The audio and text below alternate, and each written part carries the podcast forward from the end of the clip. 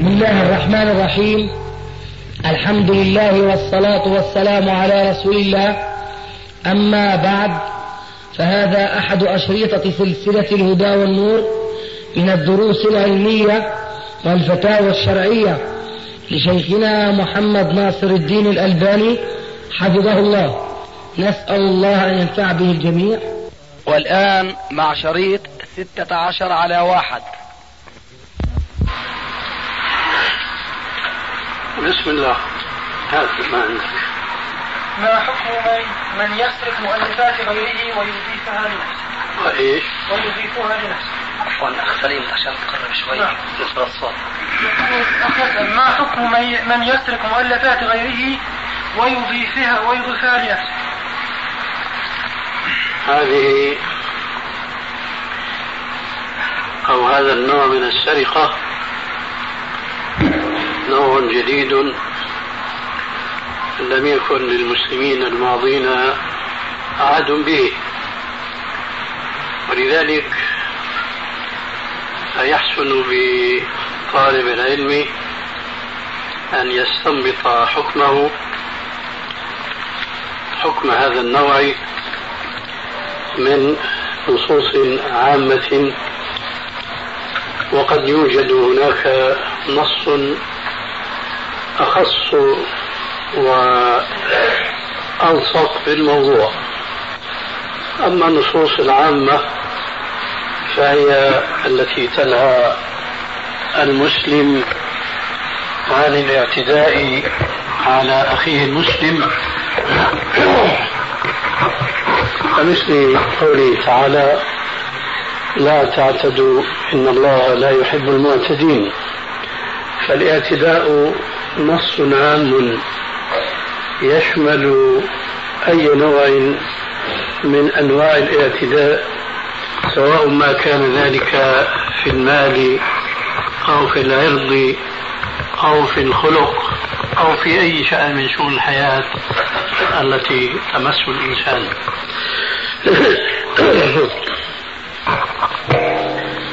أما النص الألصق بموضوعنا فعنيت به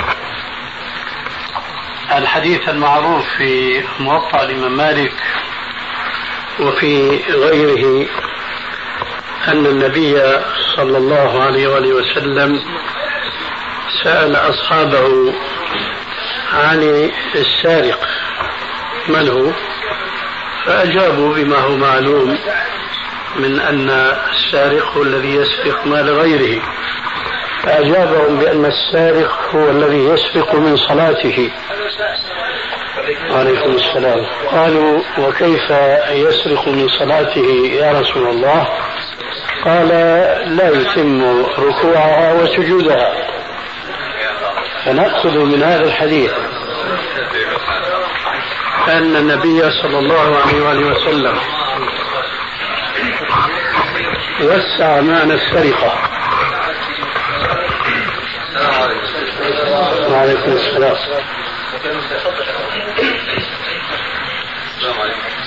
وعليكم السلام ورحمة الله.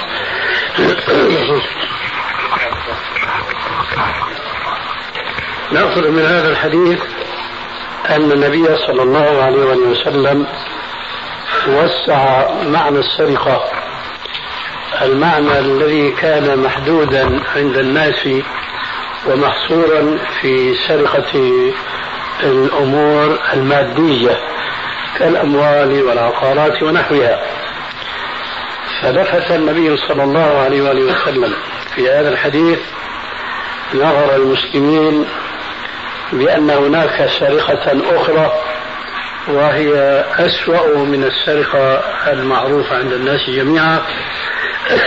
ألا وهي سرقة شيء من أركان الصلاة ومن واجباتها حيث ذكر الرسول عليه السلام في بعض روايات الحديث أن أسوأ السرقة هو الذي يسرق من صلاته. لا يتم ركوعها ولا سجودها. من هذا الحديث نستطيع أن نفهم أن من السرقة المحرمة هو ما جاء في السؤال من أن يأخذ المسلم علم غيره ثم ينسبه لنفسه. وحسبه في ذلك وعيدا قوله صلى الله عليه وسلم المتشبع بما لم يعطى كلابس ثوبي زور. المتشبع بما لم يعطى كلابس ثوبي زور أي إن الذي يتظاهر بأنه مثلا غني كيف يتظاهر؟ يأخذ ثوب الغني أو زينته. فيلبسه ويتظاهر أمام الناس بأن هذا من كسبه ومن ماله. وواقع الأمر ليس كذلك. فهو عليه السلام يقول المتشبع بما لم يعطى المتظاهر بما ليس له فهو كلابس ثوبي الزور. لم يقل كلابس ثوب زور وإنما قال كلابس ثوبي زور من باب المبالغة في زير هذا الذي يتعاطى بما ليس له. من أجل هذا وذاك لا يجوز للمسلم أن يأخذ العلم من كتاب وأن ينسبه إليه. هذا ولو كان آه، بحثا أو تحقيقا فكيف بنا إذا كان كتابا يأخذه برمته ثم ينسبه لنفسه؟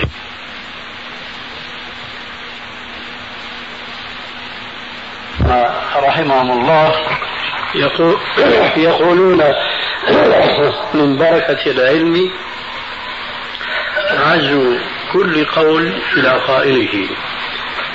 لهذا يحرم أن يسرق المسلم كتابا ليس له ثم يعزوه لنفسه. هذا ما يحضرني جوابا عن هذا السؤال. السؤال الثاني ما نوع الشفاعة التي يشفعها الطفل لوالده إذا عق عنه. معلوم في كثير من الأحاديث أن الأطفال الصغار يوم القيامة يقفون عند باب الجنة يبكون يطلبون أعضاءهم فيرسل الله تبارك وتعالى إليهم جبريل عليه السلام ليسألهم عن سبب بكائهم والله تبارك وتعالى أعلم بهم. فيأتيهم جبريل عليه السلام فيسألهم فيقولون لا ندخل الجنة إلا وآباؤنا معنا. فيأتيهم الإذن من رب العالمين تبارك وتعالى أن يدخلوا هم وآباؤهم الجنة. فهذا النوع من الشفاعة وهو الاستعجاب بدخول الجنة هو الذي يستحقه الآباء الذين عقوا أي ذبحوا على أبنائهم. والله أعلم. رد السلام رد السلام فرض كفاية. أما رده في أثناء الصلاة مع وجود آخرين رد السلام من لا, من لا يصلون في حين ذلك؟ هو الجواب في نفس السؤال. إذا كان رد السلام فرضا كفائيا بمعنى إذا دخل علينا رجل وسلم فرد أحدنا فقد سقط الفرض عن الآخرين. فإذا تصورنا وهنا موضع السؤال دخل الداخل وبعضنا يصلي والبعض لا يصلي فرد السلام أحد هؤلاء الذين لا يصلون. فقد سقط الفرض عن المصلي أن يرد إشارة باليد. فالسؤال في الواقع تكرار لا فائدة منه. لكن الذي يدور في خلدي وفي ذهني لعل السائل كان يريد أن يقول أن يقول في سؤاله. إذا دخل الداخل في المسجد. وبعضهم يصلي والبعض الآخر لا يصلي. فهل للمصلين أن يردوا السلام على المسلم إشارة بيده؟ هذا السؤال الذي ينبغي أن يوجه. وعليكم السلام وبركاته. سريح علوج علوج.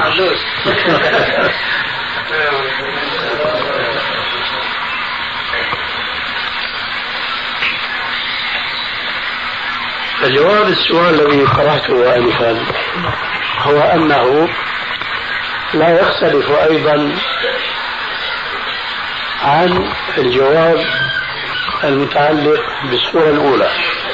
قلنا في الصورة الأولى إذا دخل الداخل إلى المجلس فسلم فرد أحدهم جازة أي سقط الفرض عن الباقين. لكن هذا لا يعني أنه لا يجوز لهم جميعا أن يردوا السلام عليه. كلهم يقولون وعليكم السلام. بل هذا هو الأفضل. البحث الأول كان في سقوط فرضية إجابة السلام من واحد عن الآخرين. لكن هذا لا يعني أن الآخرين لا يشرع لهم رد السلام بل يشرع لهم رد السلام لكن على سبيل استهبال وليس على سبيل الوجوب. كذلك الحكم في الصورة الأخرى التي صورتها آنفا إذا دخل الداخل المسجد وبعضهم يصلي وبعضهم لا يصلي. فإذا رد أحد المصلين إشارة أو الجالسين لفظا فقد سقط الواجب. ولكن أيضا يقال لو ردوا جميعا السلام أولئك الذين لا يصلون لفظا والذين يصلون إشارة هذا هو الأفضل وإنما الفرض أن يرد واحد منهم. ولكني أستدرك على نفسي فأقول الواجب إنما هو الأكمل وهو أن يرد أحد الحاضرين الجالسين والذين لا يصلون يردون لفظا. فإن رد سائرهم بما فيهم المصلون الجالسون لفظا والمصلون إشارة فهو الأفضل هذا ما أردت بيانه هل يجوز صيام المسافر في رمضان؟ هل يجوز صيام المسافر في رمضان؟ لا شك في جواز ذلك ولا سيما وقد جاء التصريح بالتخيير في حديث في صحيح مسلم حينما سأله الصحابي المسمى بعمرو بن حمزة الأسلمي أنه يسافر كثيرا فهل يصوم؟ قال إن شئت فصم وإن شئت فأفطر. ولهذا فالمسافر في رمضان له خيار لصريح هذا الحديث إن شئت فصم وإن شئت فأفطر. وهذا من حكمة التشريع أنه لم يرجح الصوم على الفطر أو الفطر على الصوم وإنما أوكل الأمر إلى المكلف لأن المكلفين يختلفون في ذلك اختلافا كثيرا. منهم من يختار الصوم في شهر الصيام على أن يصوم في غير هذا الشهر والناس مفطرون. ومنهم من يؤثر الراحة في سفره في هذا الشهر ولا يتحرج من أن يصوم في غير هذا الشهر. لذلك كان قوله عليه السلام إن شئت فصم وإن شئت فأفطر في منتهى الحكمة. نعم. امرأة أرضعت أخاها وهو طفل وعندما كبر وصار له أولاد أرادت أن تزوج ابنها من إحدى بنات أخيها. فهل هذا جائز؟ هو لو لم ترضعه ماذا يكون الحكم؟ كيف أخوها؟ لو لم ترضع هذا الرضيع وأخاها من النسب آه. فلما أرضعته أصبح ابنا لها وأخا لها أي نعم نعم الآخرون صاروا ماذا؟ صاروا أخاه في الرضاعة الذين يشتركون معه في الرضاعة نعم فهم أخوة في الرضاعة لا يجوز والذين لم يشتركوا يجوز. يعني أستاذنا لو كانت البنت هذه ما رضعت من أمها يجوز أن تتزوج منها؟ البنت ما رضعت من أمها؟ مثلا عندها بنات هي مثلا ثلاث تنتين رضعوا منها وواحدة ما رضعت. نعم. اللي ما رضعتها ما تكون بتكون بتكون زي البنات التنتين اللي رضعوا البنتين رضعوا البنتين بنت مين؟ بنات المرأة رضعوا منها تنتين إحنا افترضنا عندها ثلاث بنات. آه. عندها تنتين رضعوا واحدة ما رضعوا من ما رضعت من أمها. مطلقا يعني. ما هي بنتها. أي نعم بنتها. إيه كما سواء رضعت أو ما رضعت. هي بنتها في النسب.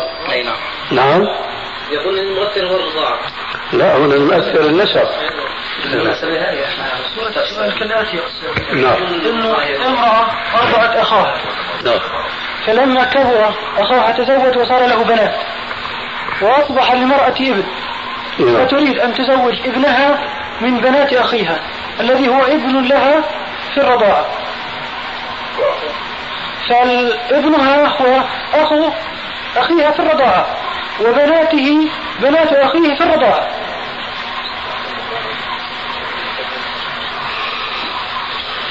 لا هذا السؤال لأن المسألة معماية علي. إذا كان عندك الصورة واضحة آه، ما لا معليش إذا أنت فهمت الموضوع واستوعبته. أنا استوعبت الموضوع كالآتي وعندك الجواب عليه يفكر فيه. أنه المرأة أرضعت أخاها. إيه نعم. من النسب فأصبح ابنا لها في الرضاعة. صح. فعندما كبر تزوج. تزوج وأصبح له بنات. نعم. والمرأة التي أرضعت أخاها لها ابن فهو ابنها أخو أخيها في الرضاعة. لأنها أمه في الرضاعة وأم ابنها من النسب. فلما كبر هذا الولد أراد أن يتزوج بنات بنات أخيه. من الرضاعة. فهل هذا يجوز؟ الظاهر أنه لا يجوز. ظاهر لا يجوز. أي نعم. إيه نعم. يحرم من الرضاعة ما يحرم من النسب. نعم.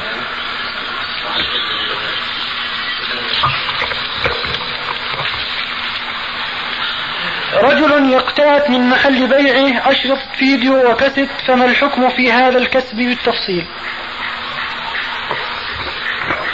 الحكم في الفيديو كالحكم في كثير من الأمور التي يختلط فيها الجائز بالمحرم. والعبرة في مثل ذلك هو على الغالب أن ينظر إلى الغالب إن كان هو الحلال فحلال وإن كان هو الحرام فحرام. والذي نعتقده بالنسبة لواقعنا اليوم أن الذي يغلب على الفيديو هو الذي يغلب على التلفزيون. والذي يغلب على التلفزيون بلا شك هو ما لا يجوز آه، نشره ولا النظر إليه. ولهذا فيكون حكم الفيديو هو أنه لا يجوز آه، استعماله ولا يجوز بيعه ولا شراؤه. وهذا كله داخل تحت عموم قوله تعالى ولا تعاونوا على الإثم والعدوان وهذه الآية يجب أن تكون راسخة على الأقل معناها في ذهن كل مسلم في ذهن كل مسلم. ولو كان رجلا عاميا فإن كون المسلم عاميا ليس من لازم أمره أن يكون آه، جاهلا ببعض القواعد الإسلامية العامة التي يكثر الابتلاء بها. فقوله عز وجل ولا تعاونوا على الإثم والعدوان هذه قاعدة عامة. فلا ينبغي أن يكثر المسلم السؤال عن أي نوع يعلم أن فيه تعاون على المنكر. فينبغي أن يكون الجواب عنده أنه لا يجوز. ولذلك أنا أتألم جدا حينما تكثر الأسئلة كلها على وتيرة واحدة وكلها داخلة في التعاون على المنكر. وهذا لا يمكن حصره أبدا. لهذا أنصح بأنه ينبغي أن لا تزول هذه القاعدة من أذهاننا؟ ولا تعاون على اسم العدوان. فيدخل في هذا كل منكر كالذي يبيع مثلا الأمور التي يسمونها اليوم بالنفوتيه فهذه في الغالب في أعيان النساء على الخلاق وعلى التبرج ونحو ذلك. فلا ينبغي السؤال يجوز هذا أم لا يجوز. ما دام أن الغالب عليها هو التعاون على المنكر. من هذا القبيل أيضا مسألة الفيديو. نعم. ما حكم الغناء مع التوضيح؟ تكلمنا عن الغناء كثيرا. وقلنا الغناء له حالتان. إما غناء بصوت المغني فقط وإما أن يكون غناء مع شيء من آلات الطرب. القسم الأول الذي ليس معه آلة طرب ينظر فيه. إن كان تغنيا بكلام لا يجوز النطق به والتلفظ به فأولى وأولى أن لا يجوز التغني به. وإلى هذا يشير الرسول عليه السلام بقوله في الشعر الشعر كالكلام فحسنه حسن وقبيحه قبيح. الشعر كلام كلام موزون فحسنه حسن وقبيحه قبيح. وقد قال عليه الصلاة والسلام في الكلام بصورة عامة من كان يؤمن بالله واليوم الآخر فليقل خيرا أو يصمت. واستنباطا من الحديث السابق نستطيع أن نقول من كان يؤمن بالله واليوم الآخر فليقل خيرا من الشعر وإلا فليصمت. ومن باب أولى حين ذاك أن نقول من كان يريد أن يتغني أن يتغنى بشيء من الكلام أو من الشعر فليتغنى خيرا وإلا فليصمت. هذه يعني عديد من المسائل كلها تأخذ حكما واحدا لكن هذا الحكم يعلو اسمه باختلاف ما يلتصق به. مثلا إذا كان الكلام قبيحا لكنه يقال بصورة يحرك عواطف بعض الناس أشد مما لو تكلم به. ولا شك أن الأمر حين ذاك يزداد إثما على إثم. فإذا كان الغناء الذي يتغنى به المتغني كما قلنا ليس مقترنا بآلة طرب وكان الكلام مما يجوز التلفظ به فالتغني به جائز. ولكن ليس ينبغي أن يكون صنعة ومهنة يتظاهر بذلك ويكتسب به أمام الناس حتى يأخذ اسم المغني. على أنه من الصعب أن نتصور مغنيا يلتزم آه، حدود الشرع في غناه. هذا يعني كلامنا هو بالنسبة للمغني مهنة نظري غير عملي لكن كلامنا يشمل كل إنسان يريد أن يتغنى ولو في مكانه يتسلى بمثله. فنقول بالشرط المذكور آنفا لا بأس أن يتغنى بالكلام وبالشعر الذي ليس فيه مخالفة للشرع من باب التسلي به. هذا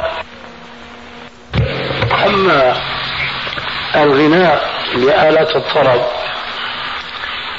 فهذا لا يجوز إطلاقا لأن استعمال آلات الطرب محرم شرعا في نصوص كثيرة.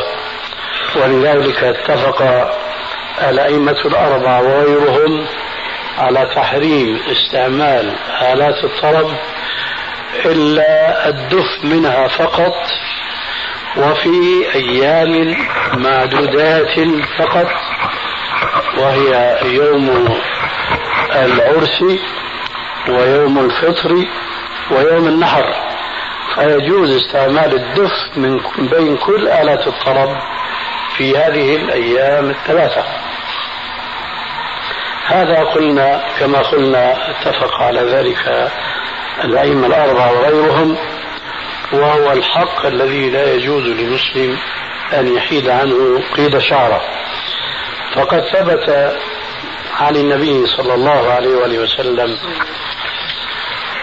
التنصيص على تحريم آلات الطرب حتى قرنها بالمقطوع تحريمه شرعا كالخمر والزنا. أعني بذلك قوله عليه الصلاة والسلام لا يكونن لا يكونن في أمتي أقوام يستحلون الحرى أي الزنا والحرير أي الحيوان البلدي والخمر والمعازف وهي آلات الطرب فنجد رسول الله صلى الله عليه وسلم قرن آلات الطرب مع المحرمات المقطوع حرمتها الزنا والخمر والحرير الحيواني لا أستدل انبه فاقول لا أستدل على التحريم المذكور بمجرد قرن الرسول صلى الله عليه وآله وسلم للمعازف بسابقاتها من المحرمات فقط وإنما أستدل بقوله عليه السلام لا يستحلن لا يكونن في أمتي أقوام يستحلون. ومعنى يستحلون أي ما كان محرما شرعا. ثم ضرب على ذلك أمثلة أربعة. فقال الحرى والحرير والخمر والمعازف يمسون في لهو ولعب ويصبحون وقد مسخوا قردة وخنازير. أقول هذا لأن الاستدلال الذي ذكرته بهذا الحديث على تحريم آلات الطرب أشكل على بعض بعضهم قديما وحديثا فقالوا إنما يدل الحديث على تحريم آه، اجتماع هذه الأمور الأربعة في لهو ولعب. كان جوابنا ما أشرت آنفا من قول عليه السلام يستحلون فكلمة يستحلون نص على أن هذه المذكورات تباعا على التسلسل هي محرمة شرعا. فهنا يكمن الاستدلال بالحديث. أما أنهم يصبحون وقد مسخوا قردة وخنازير فذلك فعلا بسبب اجتماعهم على هذه المنكرات كلها. لكن قول الرسول عليه السلام يستحلون يدل على أن هذه الأشياء الأربعة هي محرمة شرعا. ويؤكد ذلك. السلام عليكم. وعليكم السلام ورحمة الله وبركاته. أن النبي صلى الله عليه وآله وسلم قد هي محرمة شرعا ويؤكد ذلك. السلام عليكم. وعليكم السلام ورحمة الله وبركاته. أن النبي صلى الله عليه وآله وسلم قد نص على تحريم بعض آلات الطرب نصا صريحا مقرونا مع بعض المحرمات التي ذكر بعضها في الحديث السابق. أعني بذلك قوله صلى الله عليه وآله وسلم إن الله حرم على أمتي الخمر وهو ذكر في الحديث السابق والميسر لم يذكر في الحديث السابق والكوبة وهو الطبل وهو من جملة المعازف. فهذا يؤكد أن قوله عليه السلام في الحديث السابق يستحلون الحرى وال الحرى والايه والخمر والحرير والمعازف.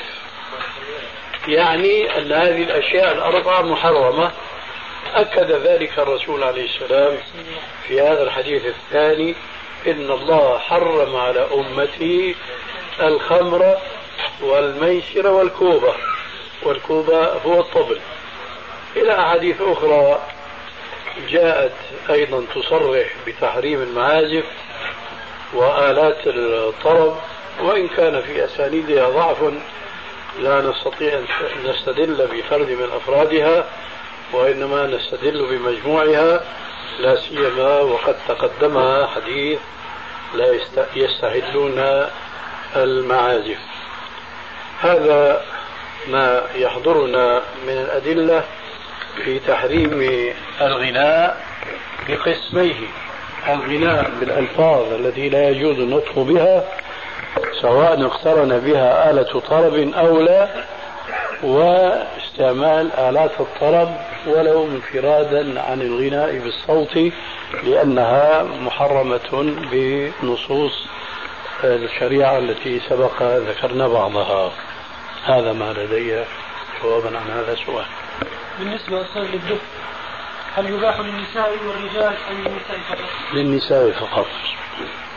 ذهب قوم إلى تأويل الحديث المذكور أن المسخة والمسح المجاز. يعني قالوا الخنزير معروف عنه أنه معروف بالدياثة والقرد بالتقليد. فذهبوا إلى أن الأمة تصبح لا تغار على عرضها وتحاكي الأجنبي. فهل هذا التأويل له مسوغ؟ لا مسوغ لمثل هذا التأويل إلا الاستبعاد العقلي. ولا يجوز لغة بل شرعا. لا يجوز لغة فضلا عن الشرع. إخراج أي كلام عن دلالته الظاهرة إلا إذا كانت هذه الدلالة غير ممكن وقوعها. هذه قاعدة معروفة عند علماء اللغة والشرع معا. أنه لا يجوز تأويل الكلام إلا عند تعذر حقيقة هذا الكلام. والمسك المذكور في هذا الحديث وفي أحاديث أخرى له مثال سابق صرح به ربنا عز وجل في القرآن الكريم. ذلك هو المسخ المتعلق بطائفة من اليهود حيث قال عز وجل فقلنا لهم كونوا قردة خاسئين. وقد صرح الرسول صلى الله عليه وسلم في بعض الأحاديث ما يؤيد أن المسخ الذي وقع في اليهود والذي ذكر في القرآن صراحة في غير ما آية هو مسخ حقيقي. ولذلك لم يتناسل. فقال عليه الصلاة والسلام آه، لم ينسخ الله قوما فجعل له نسلا. لم ينسخ.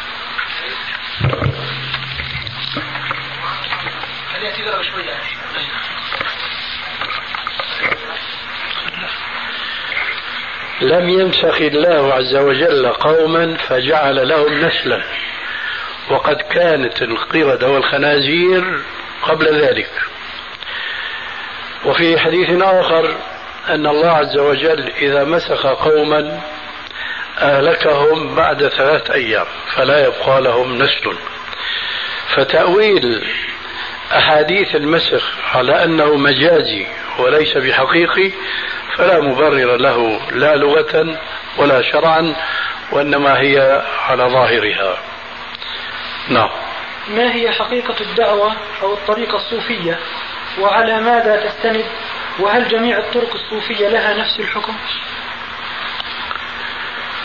التصوف بلا شك هو منهج خاص كان أصله متعلقا بسلوك الشخص في حياته.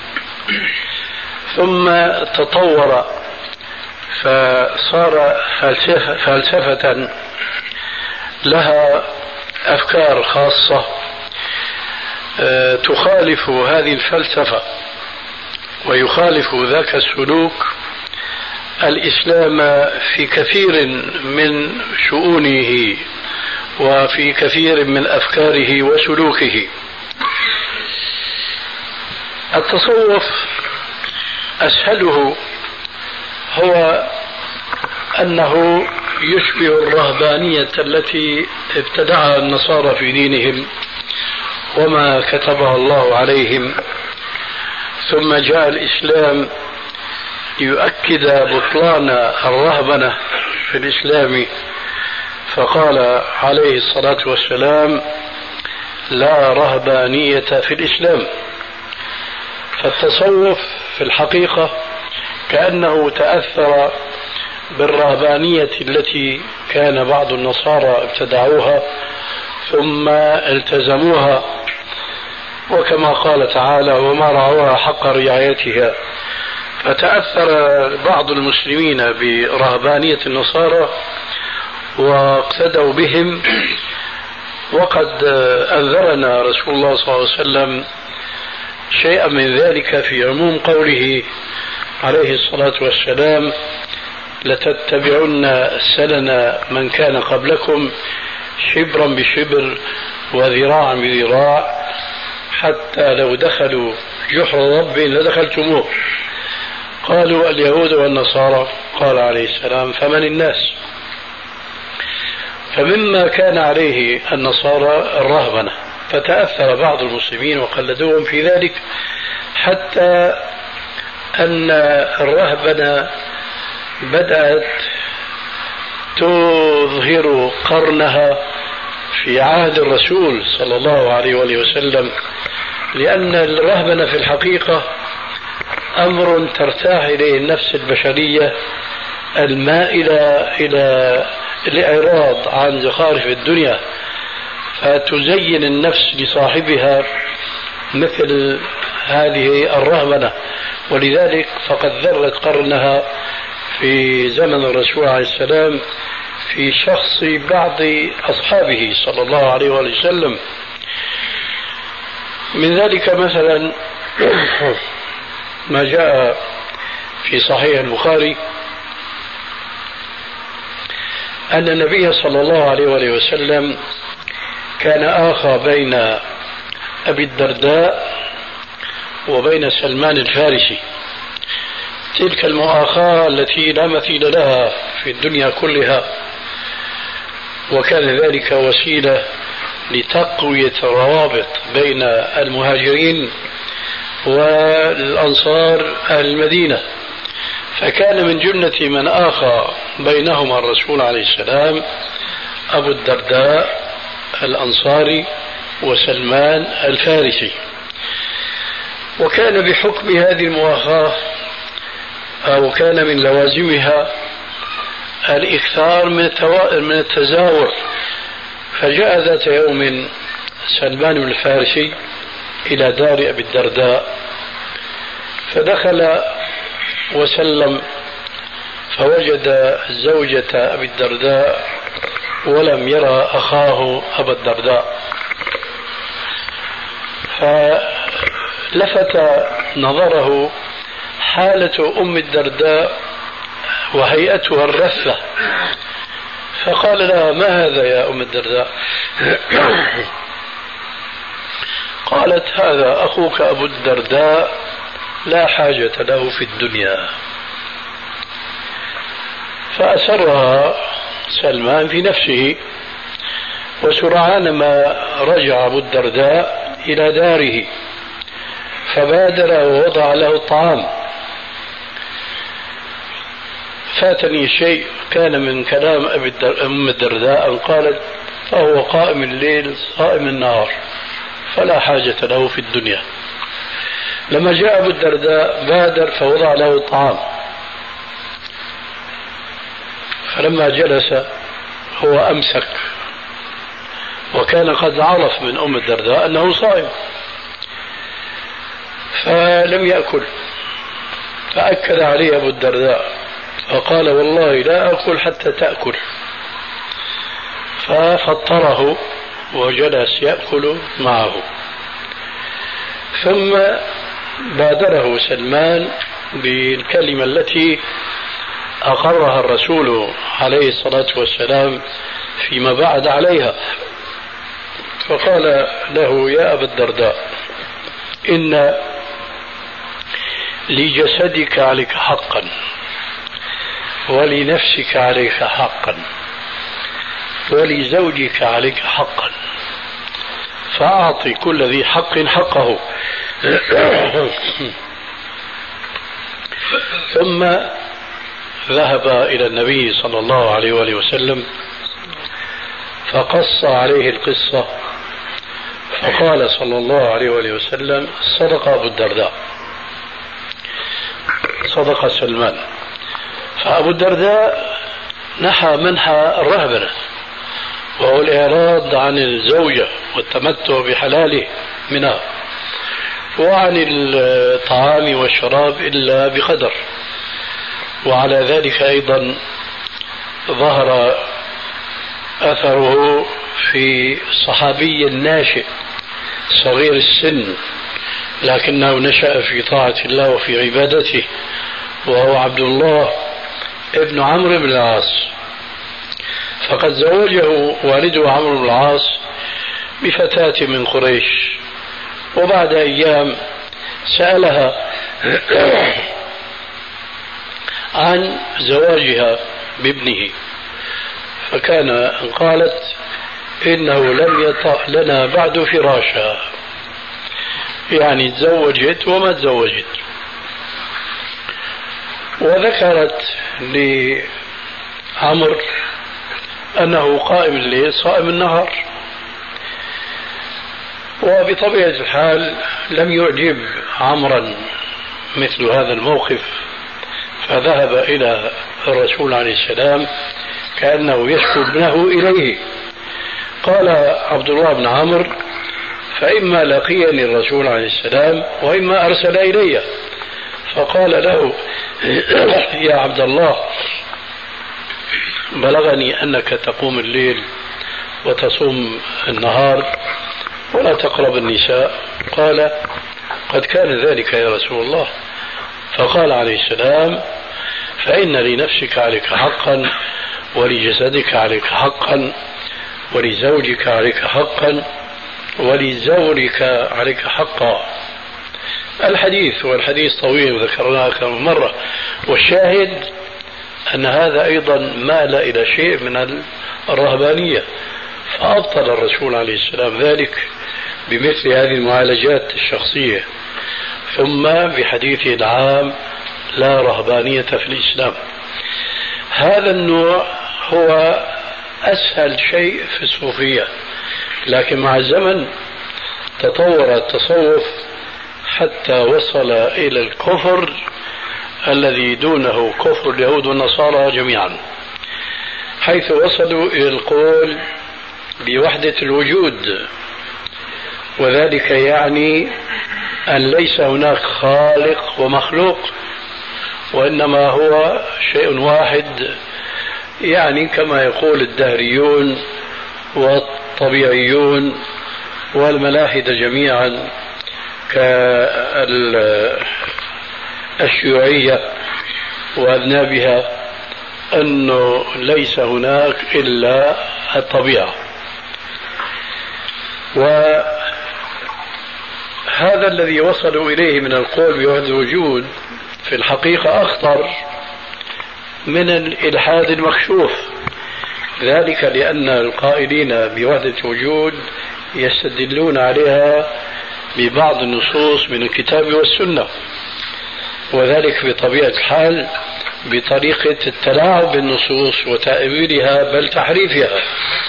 مثلا قوله تعالى وما رميت إذ رميت ولكن الله رمى فيستدلون بمثل هذه الآية أن الرامي هو الله. طيب ومحمد رسول الله؟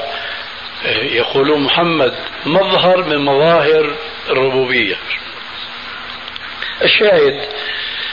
فلا ينبغي للمسلم أن يتورط بشيء يسمى بالتصوف لأن أيسره وأهونه ضلال وأسوأه كفر وجحد لكل الشرائع السماوية.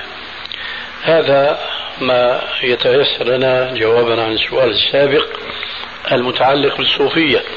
علما بأنه تفرق ترتب وراء ذلك الطرق المعروفة بكثرتها وبتباين آه، أساليبها وتقاليدها وعباداتها فكل ذلك ليس من الإسلام في شيء.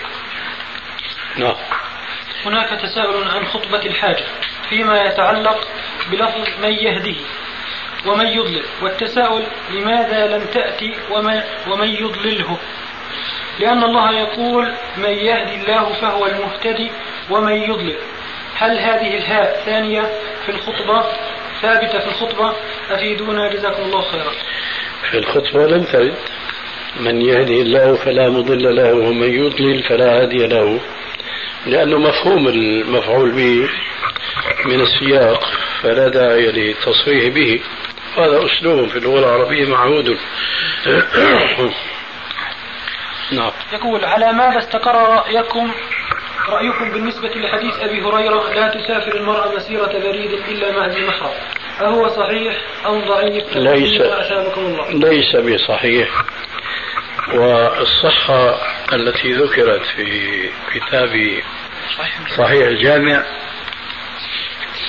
كان بالنظر إلى إسناده وفعلا إسناد هذا الحديث في سنن أبي داود صحيح وعلى شرط مسلم. ولكن لما أعدت النظر في هذا الحديث وتيسر لي جمع طرقه تبين لي أن أحد رواة حديث البريد وهو جرير بن عبد الحميد أظن الراوي له عن سهيل تفرد بذكر لفظة بريد دون كل الرواة الذين شاركوه في روايته عن شيخه المذكور كلهم رواه بلفظ يوم وليلة. فهذا النوع من التتبع لطرق الحديث وألفاظه ورواياته كشف القناع عن شذوذ لفظ البريد وأن المحفوظ يوم وليلة. أي لا تسافر امرأة يوما وليلة إلا مع محرم أو كما قال عليه السلام. فذكر لفظة البريد هنا بالتعبير الحديثي الدقيق شاذ وذلك يعني أن الحديث بهذا اللفظ ضعيف. هذا ما تبين لي.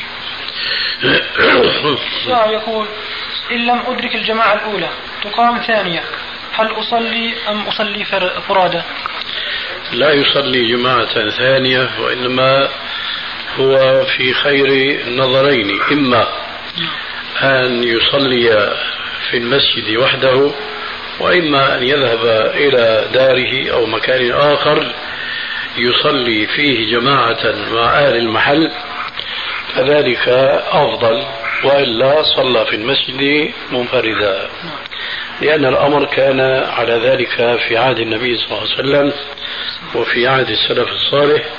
ولذلك تتابعت أقوال الأئمة في التنصيص على كراهة تجميع الجماعة الثانية في المسجد الذي له إمام راتب ومؤذن راتب. وقد تكلمنا في هذا بتفاصيل في مرات مضت.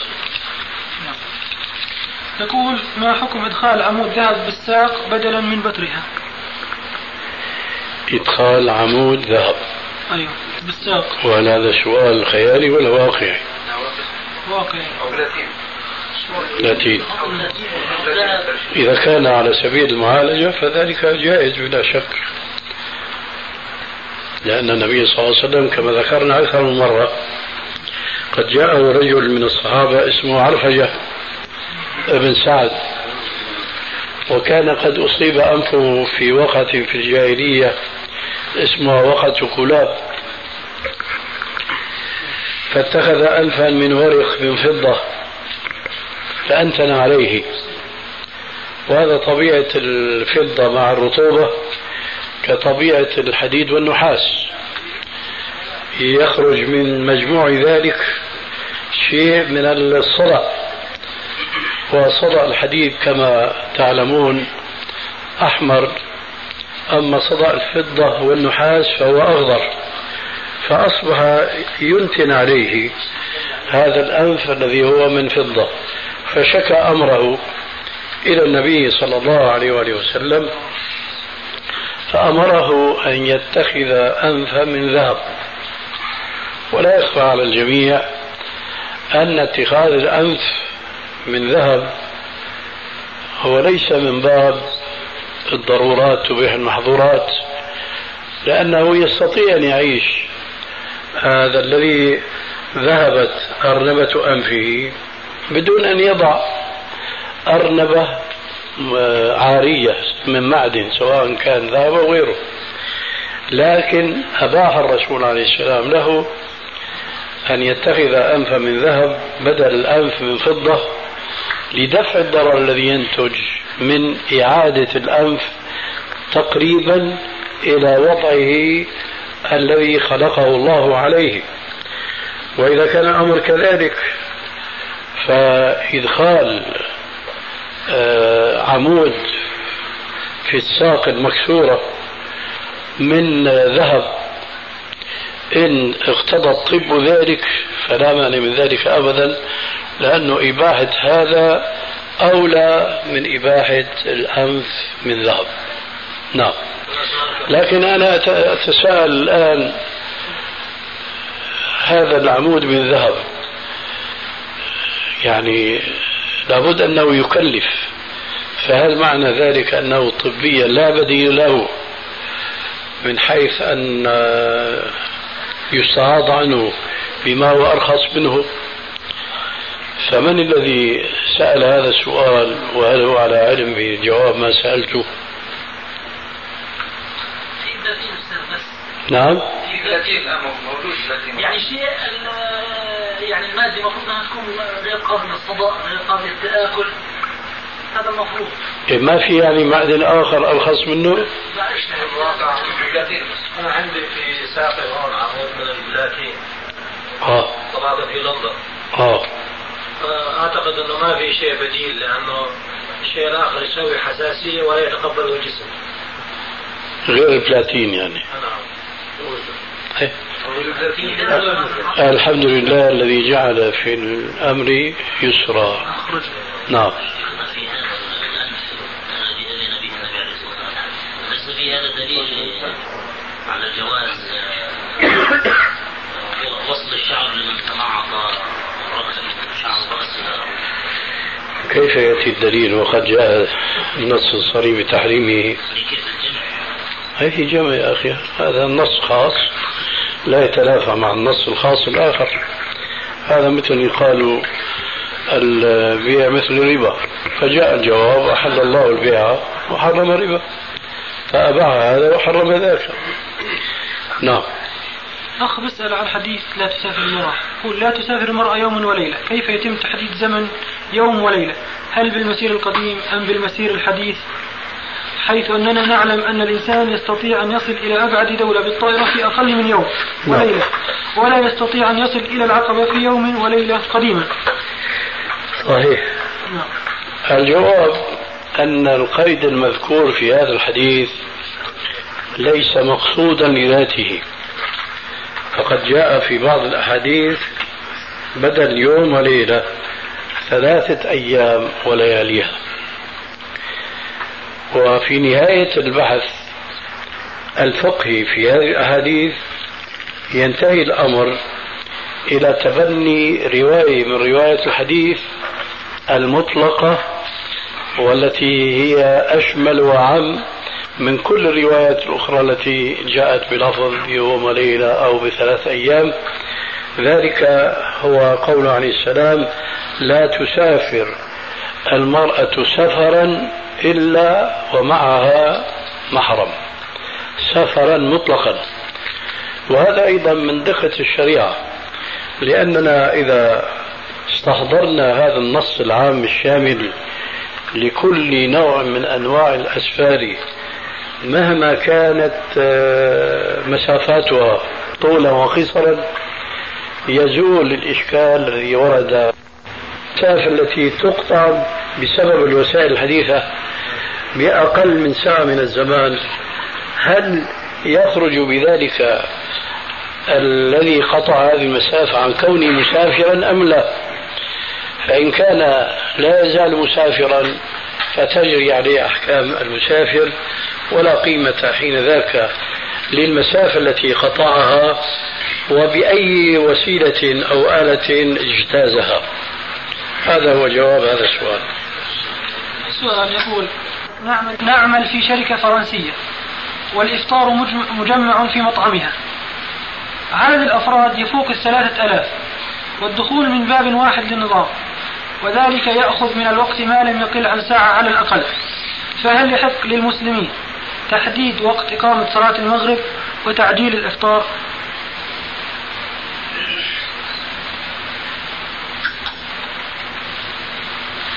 مش واضح السؤال ماذا يعني بالتحديد؟ الوقت المغرب محدد شرعا وتحديده ليس بالدقة التي تلزم الرجل بأن يلتزمها. فوقت المغرب مثلا يمتد لا أقل ساعة من الزمن. فماذا يعني؟ نعم. وقت المغرب. أسمع أسمع ما تكلموا ما تكلموا يصير تشويش.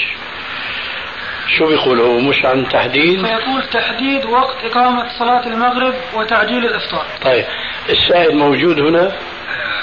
نعم. المغرب وقت المغرب معروف أنه بين المغرب والعشاء.